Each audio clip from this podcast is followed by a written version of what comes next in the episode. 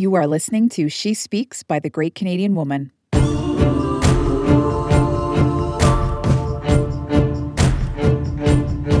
The great Canadian woman makes waves, she moves mountains, and she blazes trails. This podcast is a compilation of inspirational Canadian women sharing their message, their insight, their experience, and their expertise.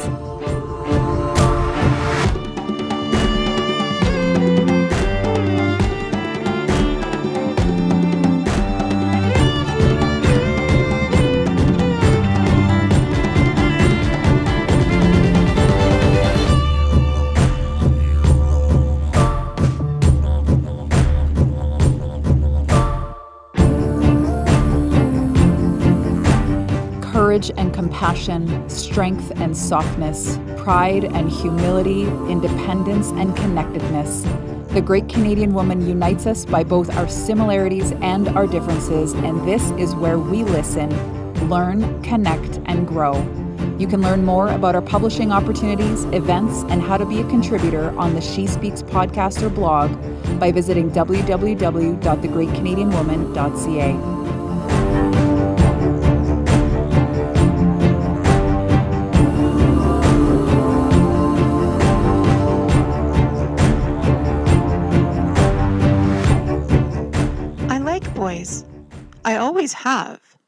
I've dated boys. Boys are cute. I even dated a boy in university who was abusive, controlling, and stalked me. I've dated boys since moving here, even to Calgary in 2000. In 2018, I started remembering my dreams.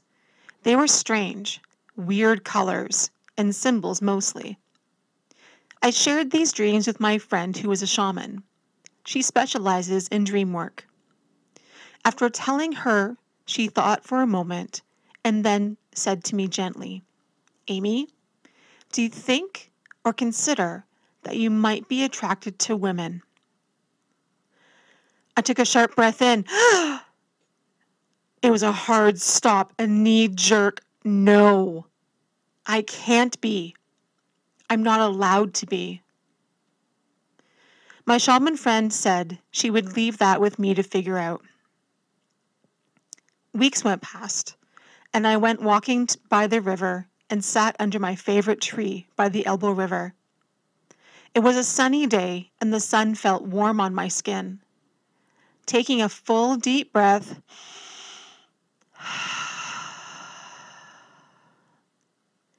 I opened my journal looked up at the heavens, and said, Okay, goddess, who was I attracted to growing up? Then I sat quiet, put my hand to my heart, and breathed. And then one by one, names fell out onto the paper. This girl's name in elementary school, this girl's name from high school, that woman I worked with as a lifeguard, this woman from university, and oh my God, that woman's name from here in Calgary. I dropped the pen and I cried. As I walked home from the river, I felt so different. I felt like I was watching my life spin as I was above it, watching it. And I felt so alone and I felt so different. I felt isolated because I didn't know who I was anymore. I didn't know what was happening. And I felt almost like an alien on planet Earth, watching Earth go about its day to day activities. And I didn't know how to interact. I didn't know what to do, what to say, because I felt so different and so alone to the point where I didn't even want to leave the house or do things I like to do. I was supposed to go to an event in the park one day, and it took so much energy for me to get out of bed, put on some clothes, and go to this event where I knew there was people that I was friends with that would be there. But I didn't want to see them. I felt so different and so alone. And I didn't know what was coming next or how to help myself or or anything. I felt so scared. The battle within my head and heart was daily. Who can I tell? Who can I trust? Who will keep my story safe and who will believe me? Slowly, I started telling friends that I knew I was safe with. They all promised to keep my secret until I was ready to share it publicly. Now, fast forward to March 2019. I was in the middle of a six week course with my coach, all on overcoming fear. One day in our group call, I blurted out that I'm tired of hiding, that I'm bisexual. The call stopped. Time stood still. And I was afraid even then of the reaction of the women in the group and my coach. Everyone, though, was super supportive and loved on me, told me I was safe, told me I'm okay, that they loved me. My coach gently asked me, coming from a place of love, when was I going to tell my parents? Because if I work to empower girls and their leaders to live their real brave self, and I'm not, then there's a disconnect. Now, remember my reaction to my shaman friend that I can't be who I am? I was frozen in fear. Fear that my parents would disown me, fear of not being supported by them, fear of not being loved from my parents, and so much more. I also had found an email with my name in the subject line. It was about me, not to me. Remember back in the 1990s when email first came into the world and you had a family email, and if you wanted to write to somebody, you put their name in the subject line so that person knew to read it. But this was different. As I clicked on the email and read it, I was shocked and I didn't know what to think. In the 1990s, a friend of my sister's had just come out as gay. The letter I found asked if he thought I was gay or lesbian or something because I wore flannel plaid shirts, Doc Marten hiking boots, and bandanas on my head. The response my our mutual friend said was he didn't know. How could he know? He doesn't have this radar now that he's openly gay that he can source out and sense out different people who are like him. The bigger picture and the bigger question, though, he asked was that could my family still love me if I was? The answer I read back was no. Now, I don't know if that no was just from my sister or my family as a whole. So I was scared. I was stuck in fear because of what I had found back in the 1990s. So when my coach asked, when have I told my parents or when am I going to tell my parents? I remember crying and shaking and the overall fear of no, I can't. I'm not allowed. That's not what we grew up with in our family. We grew up with the knowing of one man, one woman gets married, and that's it. No other kind of marriage. So, with my coach's support, I wrote an email 10 p.m. on April 9th and through a bunch of snot and tears streaming down my face, and the overall uncontrollable body shaking, and the feeling like any moment I'm going to puke all over the laptop, I'd hit send. I actually want to share with you the letter I wrote back in 2019 to my parents. It sounds like this April 9th, 2019. Hi, Mom and Dad. I hope you had a great Monday. The sun was out today, and it was a really warm day for Calgary. I wanted to write you in an email. This is very difficult for me to type and say, and it may be difficult for you to hear or read. I've been sitting in a lot of fear and tears with something on my heart because I know this might not go the way I want the outcome to be. The most beautiful is that you both still love me and accept me. I know this might not be the case. I fully accept that. I am okay with that. I have come and accepted that my truth is more important than me living in fear. My truth is more important than me suffering in silence. Here's my truth I'm attracted to both women and men. I am bisexual with a lean to the feminine. I've known and accepted this is who I am for almost a year. I am happy, and I know that is what you want for me. Sending you love always, Amy. And I cried myself to sleep. Because of the time difference, when I woke up the next morning, it was already partway into the morning for Ontario, and it was 7:30 here in the morning in Calgary. Now, luckily, I didn't puke. And also, I'm very lucky and very grateful that the next morning, when I did look at the email finally, and I remember shaking and crying again even before I hit open of the email because I was so afraid of what they would say. Mum wrote back saying that they still love me. And they had a feeling something was up. And I would tell them when I was ready. And I guess I was.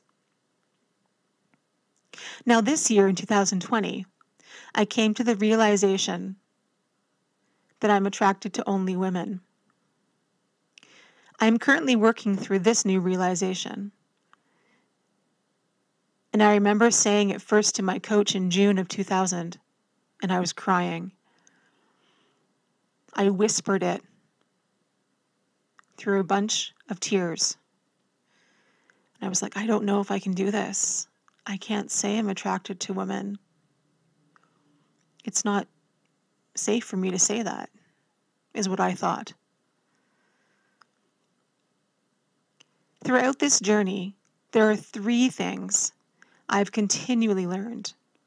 One is to be 100% comfortable in who I am at my core.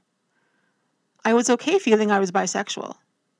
Now, working on being lesbian is new to me I feel confident, like a new butterfly. Yet there's still something holding me back.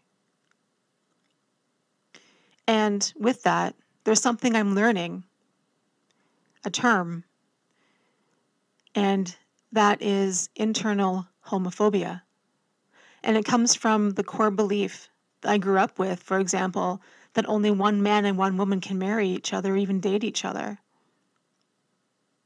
Because when my coach asked me this year about what would my parents think or say, or do I have fear, or do I have thinking that I might be judged by them, the answer was no. Because mom and dad said they loved me back in 2019 when I came out to them as bisexual. It's the internal struggle that I'm dealing with right now, that I'm going through and being comfortable 100% of who I am at my core is taking work. But I know I'll get through it. Because the second thing I've been learning is to ask for help and then receive help. I have found a counselor or a therapist that is helping me with this and a few other things that have been dormant or blocked. For example, the feeling I have like I'm not deserving of love or the feeling I have and the thought that I have that I'm unlovable. So, working with a counselor, working with a coach, I know is going to help me through many things. And the third thing I've learned is to speak my truth, even when my voice shakes and I want to puke. Writing to my family last spring in 2019 was hard. And I remember shaking all over from head to toe and crying huge tears. Yet I knew by speaking my truth, I would be able to release that which was holding me back. When I saw Sarah post about looking for stories for her blog and for the podcast of members who are part of the LGBT community, and with my new realization of who I am at my core, of being attracted to women, I was hesitant. I didn't really want to do this. Yet I knew that by me sharing my story of coming out of the closet, of being attracted to women at age 43, would help someone. Because, you know, deep down inside, I remember when I was 15, 16, that I was watching the TV show Baywatch and being watching the show and thinking that, oh wow, that actress is so pretty, or that actress, I, she's beautiful. But I didn't say anything out loud because I was in fear of saying it and fear of being shunned or told something negative from my family.